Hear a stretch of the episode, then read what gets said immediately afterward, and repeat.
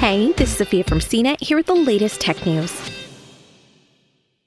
Frigid temperatures, rocky terrain, a thin atmosphere, dust.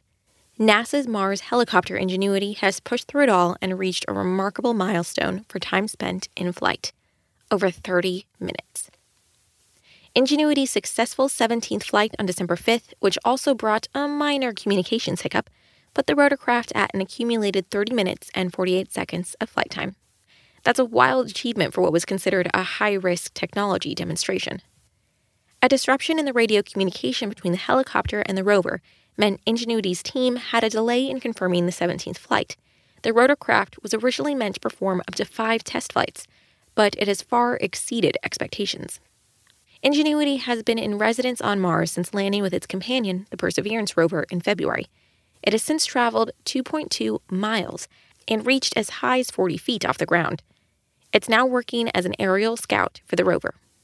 The rotorcraft was scheduled to take its 18th flight on Wednesday, which would add another 125 seconds to its tally. It takes time to get the data back to Earth and comb through to know if the flight went off as planned. The flight will be a test of the chopper's radio link with Perseverance. If communications between the helicopter and the rover continue to experience disruptions, it could take days or weeks before the two machines are back in touch.